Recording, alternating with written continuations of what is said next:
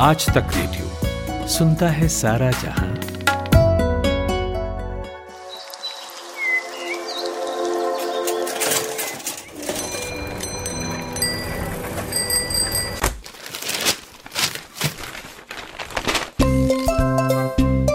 आज के अखबार। आज के अखबार।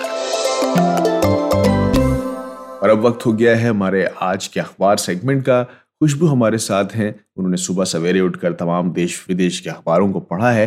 तो चलते हैं खुशबू के पास। गुड मॉर्निंग खुशबू। चलिए शुरू करते हैं देश के अखबारों से। Good morning Jamshed. मेरे सामने अभी दैनिक जागरण अखबार खुला हुआ है और यहाँ पर जो मैं पहली खबर देख रही हूँ वो आज सभी अखबारों ने अपने पहले पन्ने पर उसको खासा जगह दी है, प्रमुखता से लिया है। केंद्र सरकार ने झूठी खबरें फैलाने पर नए आईटी नियमों के तहत आठ यूट्यूब चैनलों पर प्रतिबंध लगाया है, उन्हें ब्लॉक किया है। इन, इनमें से सात भारतीय हैं और एक पाकिस्तानी चैनल शामिल है।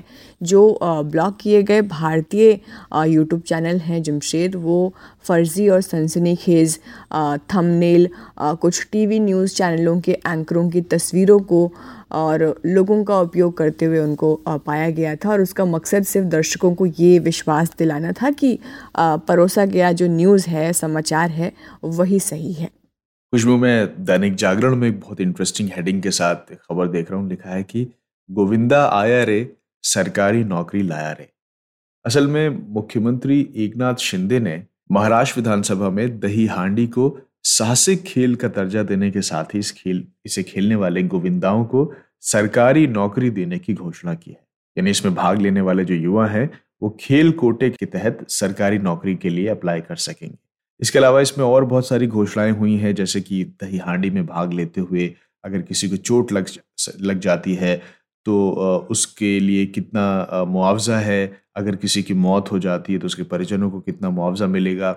बताया गया है कि मानव पिरामिड बनाने के, दौरान अगर किसी की मौत हो जाती है तो उसे दस लाख रुपए का उसके परिजनों को मुआवजा मिलेगा। और जो गंभीर रूप से घायल हो जाते हैं, उन्हें सात लाख रुपए और फ्रैक्चर जैसी चोट के लिए पाँच लाख रुपए मिलेंगे। तो ज़ाहिर है दही फांडी फोड़ने वाले इस खेल को इस बार देखने का लुत्फ कुछ ज़्यादा ही होगा, क्योंकि इस बार जोश और दुगना होगा खुशबू। उसके बाद एक खबर जो प्रमुखता से ली गई है जमशेद, वो मैं जनसत्ता पर देख रही थी। जम्मू कश्मीर में वोटिंग राइट्स को लेकर, जिसमें गैर कश्मीरियों को भी अब वोट करने का हक मिला है तो उस पर राजनीति कल गरमाई, जैसे हमने कल दिन भर में बात भी की थी, जो जम्मू कश्मीर में तैनात सुरक्षा बल हैं, उनके जवान भी अब इसमें वोट डाल सकेंगे और जो वोटर्स लिस्ट है, उसमें कम से कम 25 लाख नए मतदाता जुड़ेंगे। तो महबूबा मुफ्ती ने भाजपा को कोसा है और उन्होंने ये कहा है कि वो सत्ता पर काबिज हो सके, इसीलिए उन्होंने इस तरह के फैसले लिए हैं कल। खुशबू इंडियन एक्सप्रेस में खबर है कि महँगाई दर को कम करने का जो सरकार का टारगेट था, वो अचीव नहीं हो पाया है और इसके लिए आरबीआई की स्पेशल कमेटी इसकी वजहों का पता लगाएगी, एक रिपोर्ट बनाकर। 12 अक्टूबर तक एमपीसी यानी कि monetary policy committee union government को ड्राफ्ट सौंपेगी। एवरेज रिटेल इन्फ्लेशन की छः फ़ीसदी की जो अपर टॉलरेंस लिमिट है, उसके पार होने की वजह की जाँच के लिए। शायद इससे कुछ बेहतर कदम उठाए जा सकें और उम्मीद ही कर सकते हैं कि इससे महँगाई कुछ शायद कम हो।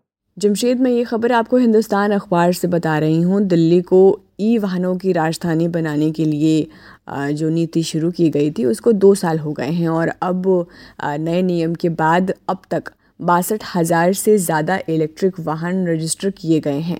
मतलब आप समझिए कि राजधानी में, जो मैं देख रही हूँ यहाँ पर अखबार में, कि राजधानी में ई वाहनों की जो भागीदारी है, वो दस फ़ीसदी बढ़ी है। और यहाँ पर परिवहन मंत्री कैलाश गहलोत हैं, उन्होंने ये कहा कि दिल्ली में पहले कुल इलेक्ट्रिक वाहन की बिक्री में ई रिक्शा का जो योगदान था, वो पचासी फ़ीसदी था। अब ये पैटर्न बदल रहा है और लोग चार पहिया दोपहिया और तिपहिया भी इलेक्ट्रिक खरीद रहे हैं। खुशबू आमतौर पर हल्की खांसी, बुखार में इन दिनों लोग एक टैबलेट डोलो 650 खा लेते हैं। मैं खुद इस दवा को अक्सर खाता हूँ। इसी का ज़िक्र जस्टिस चंद्रचूड़ ने किया है एक मामले की सुनवाई के दौरान। जनसत्ता की खबर है, दरअसल central board of direct tax ने पाया है कि डोलो 650 दवा ने डॉक्टरों को एक हज़ार करोड़ के गिफ्ट बांटे हैं, ताकि वो मरीजों को ये दवा खाने के लिए कहें या अपने प्रिस्क्रिप्शन में लिखें। तो कोर्ट ने इस पर दस दिन में जवाब मांगा है और सुनवाई के दौरान जस्टिस चंद्रचूड़ ने कहा कि कोविड के दौरान उन्हें भी ये दवा दी गई थी। तो ये वैसे तो कोई पहला मामला नहीं है। हम सब जानते हैं कि फार्मास्यूटिकल्स कंपनियाँ डॉक्टरों के साथ गठजोड़ करती हैं, अपने प्रोडक्ट को को और ज़्यादा फ़ेमस करने के लिए, ज़्यादा ज़्यादा यूज़ में लाने के लिए। लेकिन एक हज़ार करोड़ रुपए एक बड़ी रकम है और इस पर दवा कंपनी की जवाबदेही तय होनी चाहिए। दैनिक जागरण के बिज़नेस कॉलम से ये खबर मैं आपको बता रही हूँ, जमशेद, देश के कम से कम दर्जन भर राज्यों को आने वाले दिनों में भारी बिजली संकट का सामना करना पड़ सकता है। और वजह ये है कि इंडियन एनर्जी एक्सचेंज ने तेरह राज्यों पर आधी रात से पावर एक्सचेंजों में बिजली का सौदा करने से मना कर दिया। और इसकी वजह उन्होंने ये बताई है कि इन राज्यों ने बिजली प्लांट्स को समय पर बकाए का भुगतान नहीं किया है। और इंडियन एनर्जी एक्सचेंज का ये भी कहना है कि उसने अपने नए निर्देश और जो कानून हैं, उसके हिसाब से ये कदम उठाया है। और, लेकिन ये जो मुद्दा है, राज्यों के साथ सुलझाने के लिए बातचीत हो रही है और पहले भी एक दो राज्यों की तरफ़ से देर से भुगतान किए जाने का संज्ञान लिया था इंडियन एनर्जी एक्सचेंज ने। लेकिन ये पहली बार है जब एक साथ दर्जन भर से ज़्यादा राज्यों पर रोक लगाई गई है।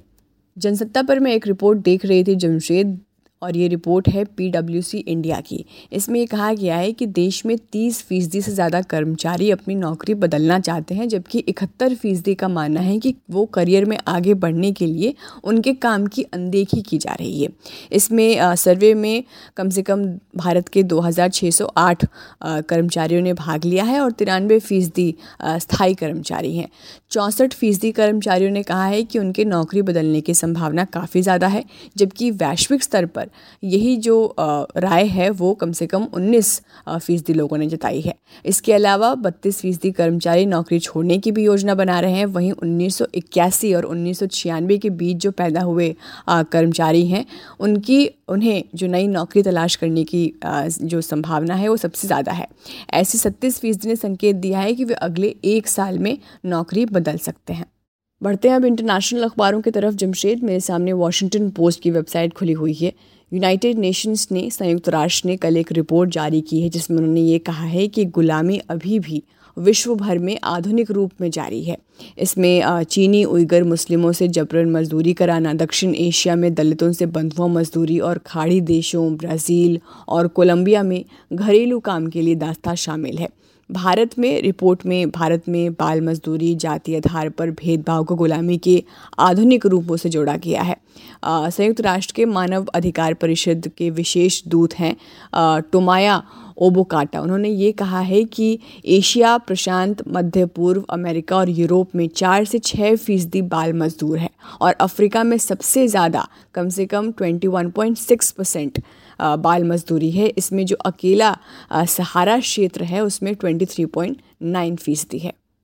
द गार्डियन पर मैं देख रही थी जमशेद खबर कि बांग्लादेश से रोहिंग्या मुस्लिमों की म्यांमार वापसी अभी तक सुरक्षित नहीं है।